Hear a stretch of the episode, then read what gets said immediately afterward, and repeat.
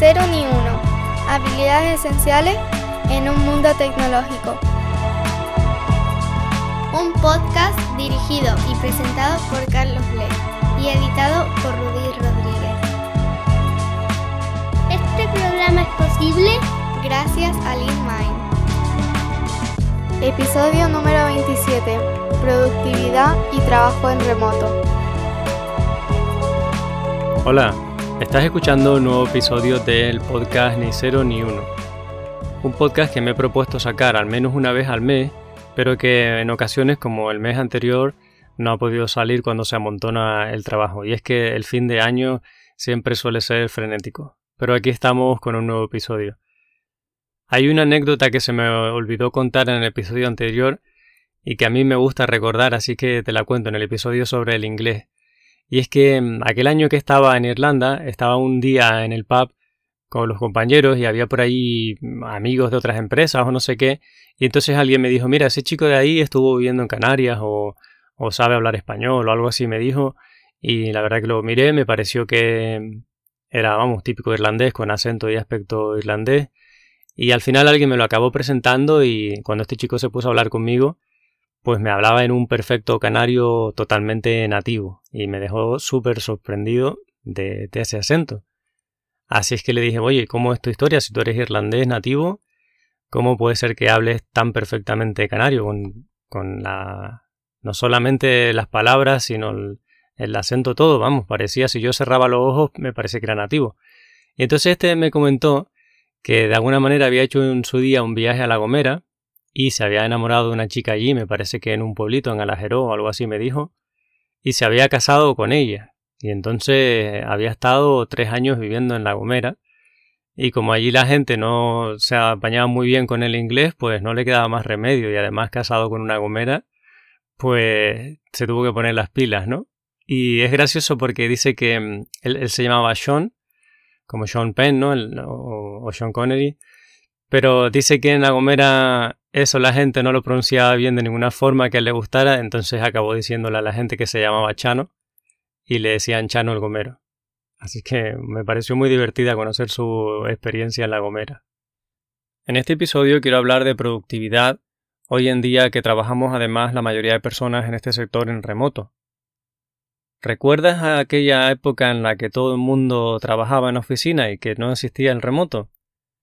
Una de las críticas o de las quejas que había en ciertas oficinas era la cantidad de ruido y la dificultad para concentrarse. Y a veces el hecho de que cualquier persona en cualquier momento se acercaba a tu mesa en medio de cualquier tarea que estuvieras haciendo y te preguntaba o te comentaba algo y se te iba toda la concentración. Y a veces esas interrupciones eran constantes y acababas enfadado porque no tenías una forma de terminar esa tarea de programación que te requiere bastante nivel de concentración. Y hay muchos estudios que dicen que fácilmente te lleva 20 minutos volverte a concentrar en el punto en el que estabas. Yo recuerdo de gente decirme que cuando tenían que sacar algo que era importante y que ya iban con retraso, y que era imposible sacar a la oficina, se iban a casa y lo hacían allí con calma y al par de días volvían a la oficina. Esto recuerdo que me lo decían alguna gente en puestos que podían permitirse irse a casa un par de días tranquilamente a trabajar y lo hacían. Ahora que la mayoría trabajamos desde casa la mayor parte del tiempo y que podríamos tener una productividad muy alta, resulta que nos estamos trayendo algunas de esas distracciones o de esas disfunciones a la casa, al remoto.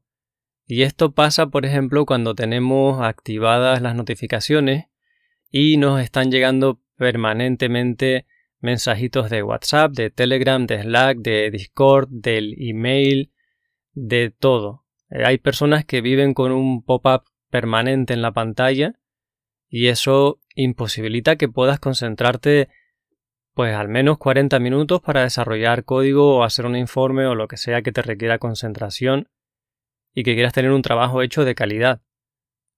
Y sinceramente, da igual de qué generación sea, no importa si creciste con Internet y los móviles, porque tu cerebro sigue siendo el de un Homo sapiens, no ha evolucionado la especie, y igualmente con notificaciones no puedes concentrarte. Otra cosa es que creas que son más o menos naturales, pero hay un montón de estudios que dicen que es imposible estar haciendo un trabajo de calidad mientras te están bombardeando con notificaciones permanentemente. De redes sociales también, que es una cosa que se me había olvidado decir, que hay personas que viven más pendientes del Twitter y del Facebook en el trabajo que de otra cosa. Lo que me preocupa realmente es que haya organizaciones en las que culturalmente se está considerando que es bueno que los mensajes de Slack, por ejemplo, se respondan instantáneamente, cuando en realidad es un medio de comunicación que está pensado para ser asíncrono. Es decir, si hay algo urgente, siempre está el teléfono ahí. Me he encontrado personas que están trabajando, por ejemplo, developer juntos en el mismo problema, y en vez de conectarse y hacer pre-programming, compartir la pantalla, están intercambiando un sinfín de mensajes de Slack con todo el Slack que supone y haciendo capturas de pantalla y enviándolas cuestión que es súper improductiva si lo comparas con lo que supone conectarse un momento, hablar, verse las caras, que además es más humano, y que se resuelve el problema mucho antes. Es decir, muchos de los problemas que hay de sincronización es porque no nos ponemos a trabajar juntos en una sala. Puede ser un mob programming, un pair programming o un brainstorming donde nos reunimos en una sala y ya está, no hay que estar pendientes de las notificaciones todo el tiempo. También me preocupa que las organizaciones piensen que la gente pueda hacer multitarea, porque eso no es real. En computación existe el concepto de concurrencia, que significa que tienes varias tareas que están abiertas, y después está el concepto de paralelismo, que significa que hay varias tareas que están ejecutándose literalmente al mismo tiempo. Por tanto, cuando hay paralelismo hay concurrencia, pero al revés no tiene por qué ser cierto. Es decir, con un solo núcleo Puedes tener varias tareas abiertas e ir cambiando de una a otra, cambiando de contexto. Nuestro cerebro no puede hacer trabajo en paralelo, es imposible. Por más que te empeñes, no puedes pensar en dos cosas al mismo tiempo exactamente. Lo que sí podemos hacer es trabajar de manera concurrente, tener varios frentes abiertos. Pero esto se ha demostrado que es tremendamente improductivo y que cuanto más cambias de contexto, más difícil es alcanzar un buen nivel de concentración. Y esos niveles de concentración o de flow mental son los que nos traen las mejores ideas. Es aquello que nos permite desarrollar un trabajo de mayor calidad porque encontramos mejores soluciones a los problemas. Lo deseable es pasar la mayor cantidad posible en el estado de flow, porque ese es el tiempo de calidad con el que vamos a ser capaces de resolver mucho, avanzar mucho, sacar mucho trabajo en poco tiempo y bien hecho. Otro problema clásico y polémico es el asunto de las reuniones. Si pasamos demasiado tiempo en reuniones al día o no, si las personas que participan son las adecuadas o hay gente de más, si están preparada la agenda a priori o no, si se toman acciones, decisiones y se llevan a cabo, en fin, sobre reuniones haremos un episodio específico en algún momento. Es cierto que me encuentro extremo por un lado, empresas en las que se hacen muchísimas reuniones, en plan de que hay personas que tienen ocho reuniones al día, con lo cual es imposible que las puedan tener muy bien preparadas y que las puedan después asimilar, que puedan sacar acciones y puedan sacar el trabajo que se generaría de una reunión productiva, porque enseguida saltas de una a otra, y la mayoría de los días son así. Mm, para mí es imposible a no ser que estés trabajando 18 horas al día, lo cual no es muy sostenible, que eso sea productivo. En el otro extremo me he encontrado con equipos que jamás quieren tener reuniones porque las consideran súper improductivas y entonces tienen largos hilos de discusiones por correo o por mensajería instantánea que al final llevan mucho más tiempo que si se reunieran unos minutos y hablasen. Entonces creo que la virtud está en encontrar un punto de equilibrio, porque ni las reuniones son todas absolutamente malas, ni son todas absolutamente necesarias. Por eso este podcast se llama Ni cero ni uno, porque a menudo hablaremos de los extremos y señalaremos que el punto medio suele ser lo más adecuado.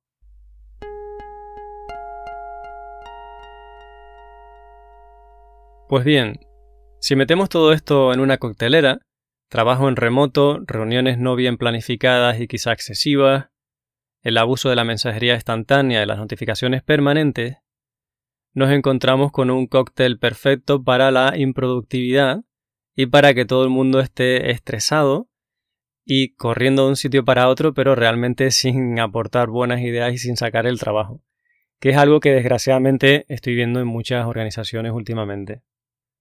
Personalmente me molesta que esté en una reunión con una persona o con varias y se les note que están escribiendo por Slack. Y esto por más que lo intentes negar y pongas una sonrisa o gesticules o cara de lo que quieras, realmente se nota que no estás ahí, que estás haciendo otras cosas. Y a ver, yo entiendo perfectamente que sobre todo hay ciertas posiciones que tienen, a lo mejor están gestionando un equipo y tiene inputs de muchos sitios diferentes y tienes esa, esas ganas de ayudar mucha gente a la vez. Pero el que mucho abarca, poco aprieta. Realmente es imposible estar atendiendo a varias conversaciones a la vez. Así que cuando haces eso, el mensaje que lanzas a las personas con las que estás en videoconferencia es que estar allí con ellas es menos importante que lo que te está llegando por otro canal. Yo sé que tú no lo consideras así, si es tu caso, si te pasa, bueno, yo creo que a todo mundo nos ha pasado en algún momento, pero inconscientemente lo que las demás personas perciben es eso. Es igual que cuando estás en una conversación en persona y sacas el teléfono móvil y te pones a mirarlo, o simplemente cuando lo dejas encima de la mesa. Es como decir, oye, cualquier cosa que pase en el teléfono va a ser más importante que hablar contigo. Y creo que a nadie nos gusta que eso pase. Especialmente en posiciones de liderazgo, cuando queremos en una organización remar hacia la productividad, hay que hacerlo sobre todo dando ejemplo. Si tienes una posición en la que quieres liderar esa transición hacia la productividad, no puedes estar en las reuniones atendiendo otros asuntos y que porque se te va a notar. A mí me ha dado vergüenza cuando he hecho esto alguna vez y además he perdido el hilo y me han preguntado algo en la reunión o directamente he querido participar y he tenido que decir, oye, mira, me he salido un momento y me he perdido, ¿puedes repetirme qué es lo que has dicho? Es una situación en la que realmente no te quieres ver. Con ingenio y con disciplina hay muchas formas de evitar que esto pase. Yo lo que hago en las reuniones es siempre que puedo trabajo de pie, tengo una mesa que se puede cambiar a trabajar de pie, y cuando estoy en reunión me pongo de pie y me alejo un paso del escritorio como para que no pueda alcanzar el ratón ni el teclado. Y además tengo cerrado todo aquello que tiene notificaciones, es decir, cierro el correo, cierro Slack, de hecho, mantengo esas herramientas cerradas cuando estoy haciendo cualquier tarea que me requiere concentración, como escribir un artículo. Siempre puedes configurar Slack para decir que en ese momento estás reunido o el sistema que uses de mensajería. Puedes compartir el calendario y que la gente vea que estás en una reunión. En definitiva, según el contexto de cada uno, siempre tienes alternativas, pero hace falta disciplina y organización para evitar esta multitarea y también una cierta humildad para reconocer que es imposible hacer multitarea.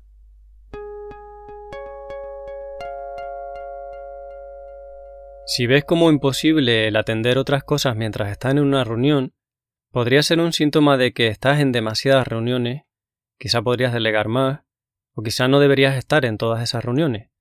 Muchas veces hacemos reuniones cuando en realidad se podría comunicar con un email, un informe, o un vídeo, un screencast grabando la pantalla y demostrando algo. Siempre que el mensaje va a ser más de una persona comunicando hacia el resto, es preferible grabarlo. Así lo hago yo en LeanMind. Cuando tengo que comunicar ciertas decisiones de empresa, hago un vídeo, lo cual no es lo más cómodo del mundo para mí ponerme delante de la cámara.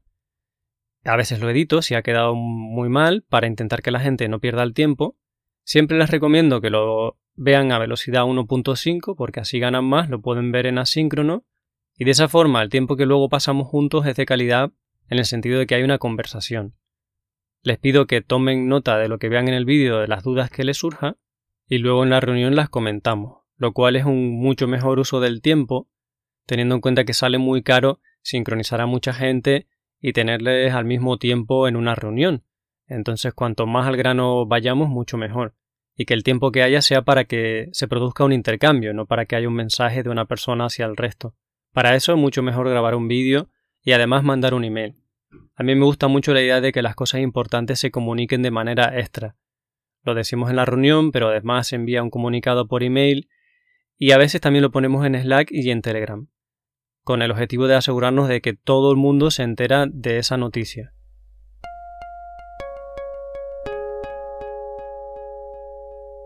Y ahora, un mensaje importante. Los clientes de LeanMind son empresas tecnológicas que están desarrollando su propio producto digital. Nuestra meta es ayudarles a que alcancen sus objetivos. Y esto lo hacemos empoderando a las personas, trabajando juntos en el día a día, entregando valor y apoyándoles para crecer profesionalmente. Lo que valoran de LeanMind es nuestro avanzado conocimiento sobre el testing, la arquitectura y sobre todo las técnicas para producir un código más fácil de mantener, un código sostenible. Lo que más les gusta es que de verdad nos interesamos por las personas. LeanMind es el partner que estabas buscando para subir de nivel y para poner en producción software de extraordinaria calidad a tiempo. Tenemos años de experiencia trabajando con XP y otras metodologías ágiles Entra en leanmind.es y cuéntanos tu sueño. Estamos deseando conocerlo. Hay reuniones que se hacen cuesta arriba, por múltiples factores. A mí me gusta aprovechar las reuniones para hacer un poquito de mindfulness, en el sentido de estar presente en el momento en la reunión, conectado también con mi respiración. Resulta que cuando trabajo frente a la pantalla sin darme cuenta respiro cada vez más cortito, súper cortito. Y eso tiene un impacto importante en la salud.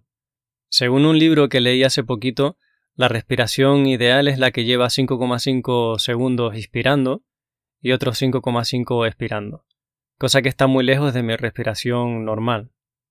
Respirar de manera consciente, tomando conciencia de cuándo inspiro y cuándo expiro, como si no fuera un proceso automático, es algo que me permite concentrarme.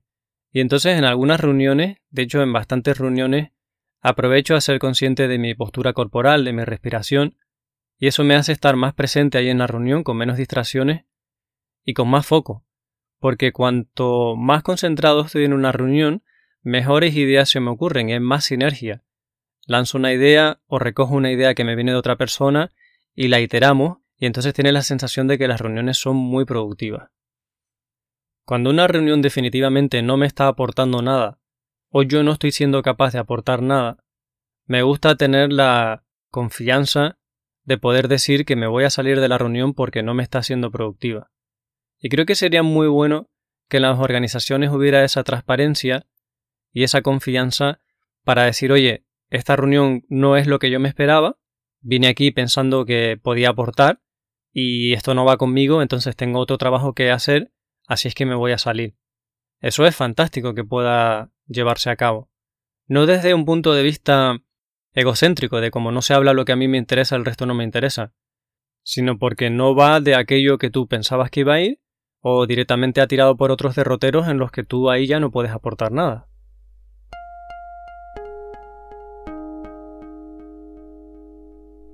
El otro día escuchaba en el podcast de Patrick Lencioni, que tiene un podcast que se llama At the Table, con varios compañeros de su empresa, que ellos intentan que las reuniones sean muy cortitas y cuando pueden las convocan para que sean de 20 minutos. Y me pareció una idea excelente que estamos ahora probando, o que yo estoy probando en muchas reuniones que puedo, acortarlas a media hora o 20 minutos. Y cuando eso no es posible, al menos evitar que una empate con otra, y que tenga 10 minutos para estirarme, caminar y descansar un poco la mente para estar fuerte para la siguiente reunión. Aquí de nuevo hace falta disciplina para empezar las reuniones puntuales y terminarlas también puntuales. Ciertamente cuando tenemos un tiempo estipulado para un trabajo, tendemos a ocupar el 100% de ese tiempo. De ahí que los proyectos tengan que tener algún tipo de deadline de restricción, porque si tuviéramos tiempo y dinero infinito probablemente no haríamos nada productivo. Siempre debe haber algún tipo de restricción. Y en las reuniones es así. Si ponemos una reunión de dos horas seguro que vamos a llenar esas dos horas aunque no sea muy productivo. Que la ponemos de una hora, lo mismo. Por eso es interesante ver si podemos ponerlas del tamaño menor posible, por ejemplo, reuniones de media hora a 20 minutos. Incluso tener varios slots. Oye, pues si en 20 minutos no, no nos ha dado tiempo, mm, ponemos el cronómetro otros 20 minutos. Y de esa forma hacemos un uso más consciente del tiempo, para no comernos siempre aquello que está en la agenda, incluso aunque ya no esté aportándose valor.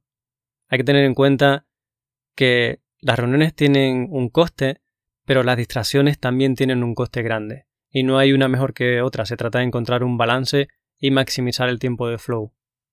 Otra idea que podría funcionar muy bien es recomendar a todas las personas que asisten a la reunión a que estén de pie. Así seguramente vamos a intentar no estar demasiado tiempo. Hace poco vi por ahí una foto muy graciosa de un equipo que en la daily meeting estaban haciendo plancha abdominal en vez de estar de pie. y decían, seguro que así no se va a alargar mucho la daily meeting. Me pareció bastante curioso. Gracioso, desde luego. A mí lo que sí me funciona bastante bien es en ciertas reuniones hacerlas caminando. Cuando me lo puedo permitir porque no hay ruido en el entorno, conecto los auriculares con micrófono inalámbrico y hago desde el teléfono móvil la reunión. La verdad es que me funciona muy bien porque es imposible que esté distrayéndome con otra cosa y caminar es algo que también trae buenas ideas. Dicen que Steve Jobs hacía mucho las reuniones con otras personas caminando, dando un paseo por ahí por el parque.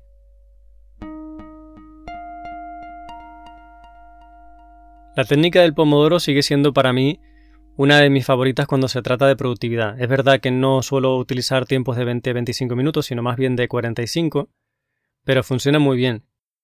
Hace tiempo en un equipo en el que estuve trabajando se sincronizaban los pomodoros. Esto es interesante porque la zona horaria es independiente en el sentido de que los minutos siempre empiezan a la vez. Recuerdo que se reservaban los primeros 50 minutos de cada hora para el trabajo de foco, ya sea por individual o en pairing o en mob programming, y los últimos 10 minutos eran el momento para hacer un pequeño descanso, pero también para intercambiar mensajes de Slack, mirar el correo o lo que fuera.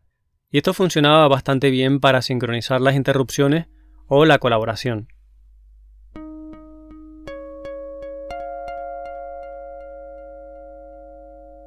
A continuación te comparto un breve fragmento de una conversación con mi compañero Ulises Santana al respecto de estos aspectos de la productividad. tú me decías, Ulises, que mm, recuerdas tiempos en oficinas ¿no? en los que los meetings no eran nada productivos. ¿Cómo eran esos meetings? Sí, yo recuerdo de reuniones en las que básicamente te veías a gente sacándose el móvil y, hablando por WhatsApp, o había incluso también parte del equipo que, que se llevaba el portátil y, casi que seguía trabajando, a lo mejor no cosas súper intensivas, pero sí a lo mejor respondiendo correos o revisando Gira, que teóricamente los portátiles no los llevábamos para hacer que las, las reuniones fueran más productivas, pero ya a veces que era todo lo contrario. Era, era muy curioso. Hmm. ¿Qué, ¿Qué, sensación tienes tú cuando, cuando estás trabajando, haciendo una reunión online por Zoom y te das cuenta que la otra persona está haciendo otra cosa, escribiendo por el por chat con otra eh, gente? Me sienta mal, o sea, eso no voy a mentir. la verdad es que me, me sienta mal porque es un rollo de de si estamos en una reunión es para, si nos agrupamos todos, es porque todos estamos aquí para escuchar y para aportar. Si, si eso no es al final lo que acaba pasando, es un punto de, pues mira, sin ningún tipo de problema ni nada, pero para eso no estés en una reunión. aparte que después también está la otra historia de, hay reuniones que podrían haber sido un mail. O el, el mismo tiempo que se invierte la reunión, la persona que, lo, que convoca la reunión lo invierte en escribir un mail mensaje de Slack, grabarse un vídeo, que eso es súper rápido, eh, haría que muchas reuniones fueran completamente innecesarias. Siempre tienes ahí un mensaje o un vídeo, algo que tú tienes que revisar, porque muchas veces es al final para decir cosas.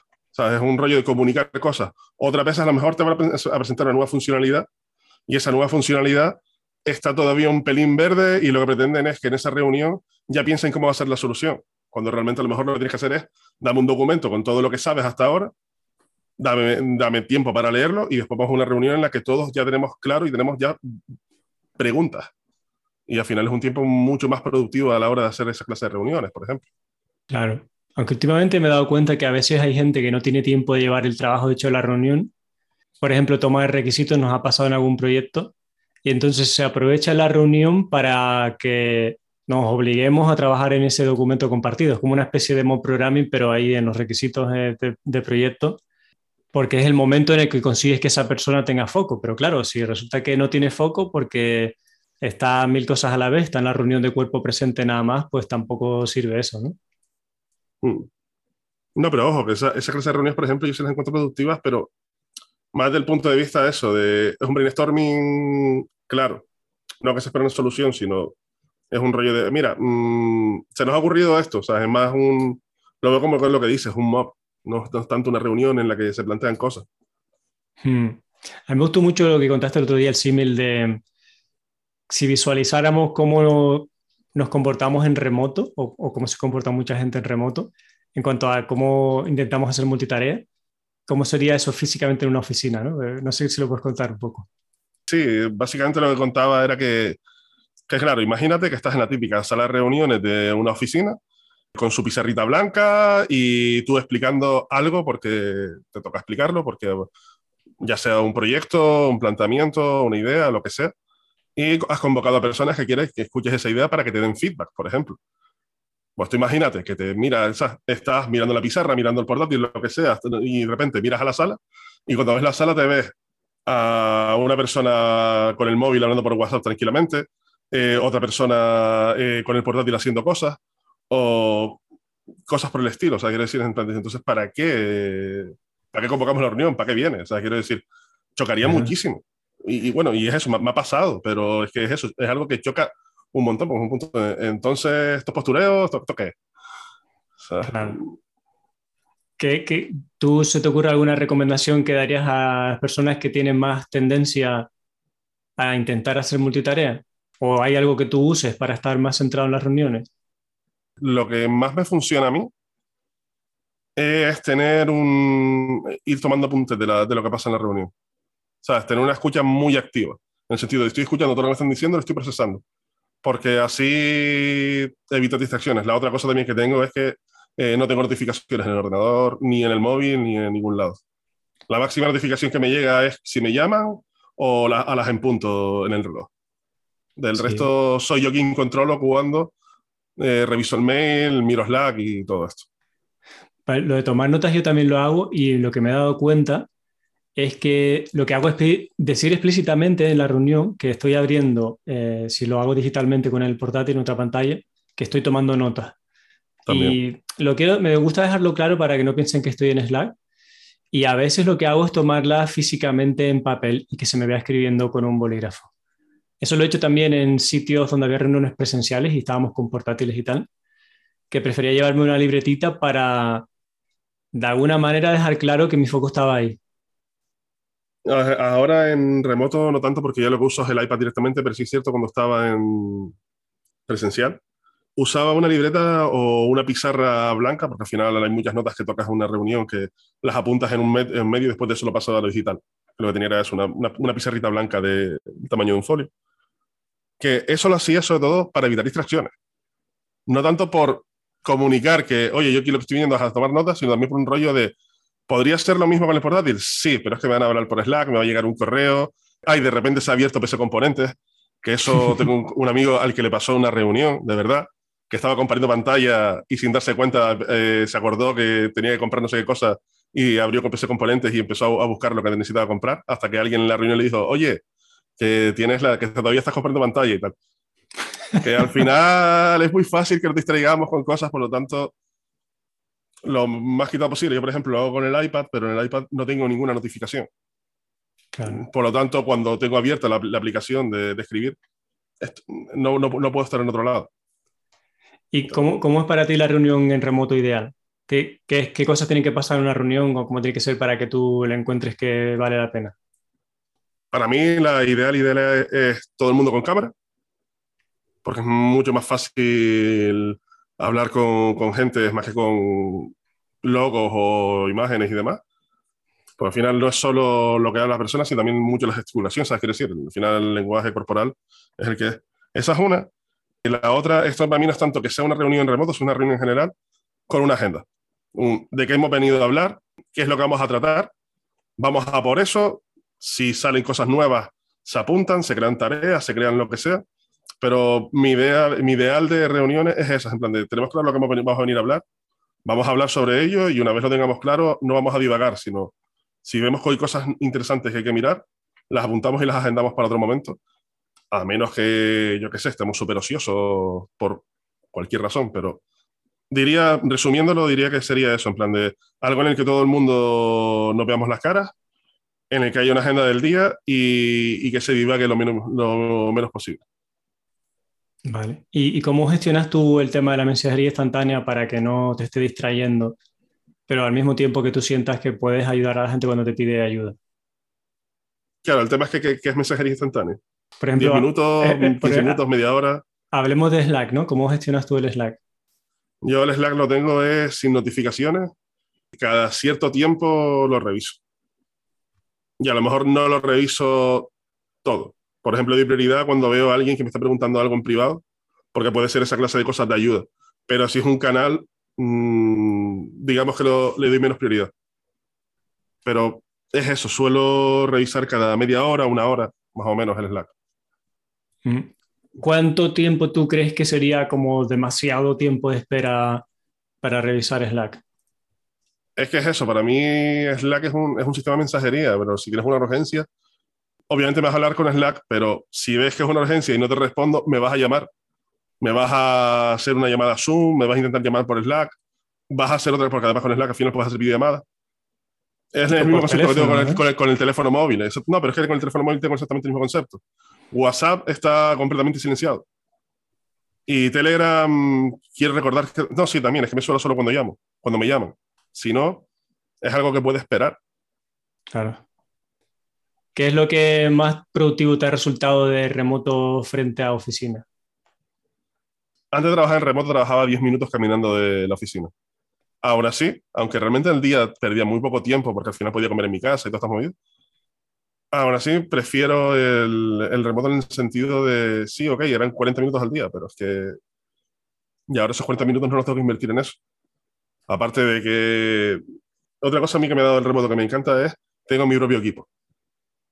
No estoy forzado al equipo de la empresa, que hay veces que es un puntazo porque yo que sé, a lo mejor te ponen una mesa eh, de estas elevables que es brutal eh, automáticas y tú no has pagado un duro, ok, pero yo prefiero tener en mi pantalla, mi teclado, o sea, es, en plan es mi equipo, y por lo tanto yo estoy súper, súper cómodo. Eso es una de las cosas que me valoro.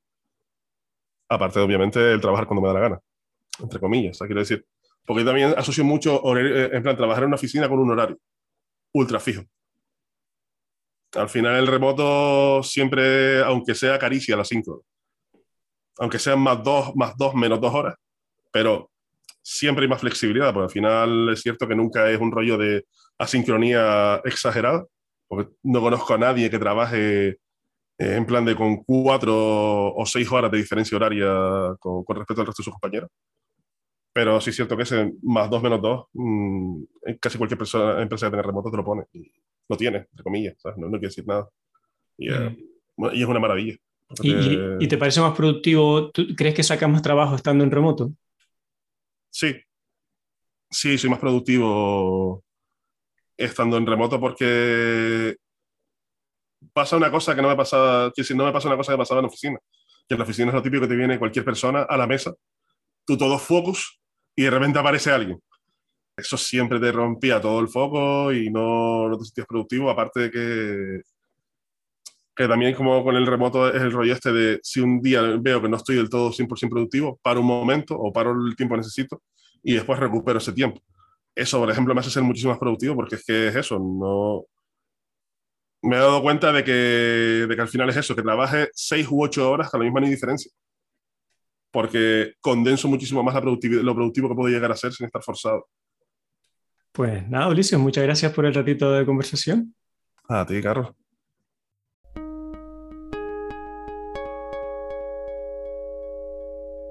Y ahora, un mensaje importante. Código Sostenible es el libro que me hubiera gustado tener entre mis manos cuando estaba aprendiendo a programar. Y es el que he echado de menos cuando tenía dudas sobre cómo nombrar una variable o cuándo lanzar una excepción. Es la guía que están buscando todas esas personas que intuyen que hay otra forma de desarrollar. ¿Te has planteado cómo sería trabajar sin prisa? ¿Sin parches y sin chapuzas? Este es un manual para los que buscan la satisfacción del trabajo bien hecho. Aprenderás a mantener el código simple y fácil de entender. Y tendrás la sensación de estar trabajando en un proyecto Greenfield de manera permanente.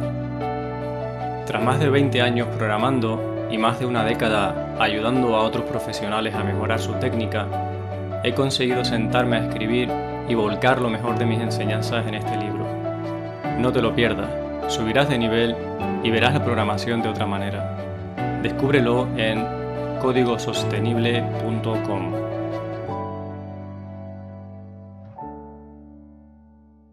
Para terminar el episodio te invito a que hagas un ejercicio de visualización.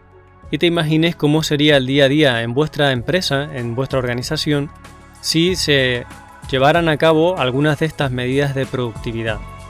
¿Qué crees que pasaría? ¿Cómo crees que serían las cosas? Desde luego, un muy buen primer paso para cambiar es imaginarse cómo sería un futuro mejor. Te dejo aquí y te invito a que cualquier duda o reflexión que tengas sobre este episodio la envíes en forma de comentario o bien en forma de audio para incluirlo en un próximo episodio. Recuerda que siempre que tú quieras puedes enviar audio referentes a episodios anteriores o preguntas sobre y peticiones sobre episodios futuros y con gusto los incluiré en el episodio. Muchas gracias por estar ahí. Hasta la próxima.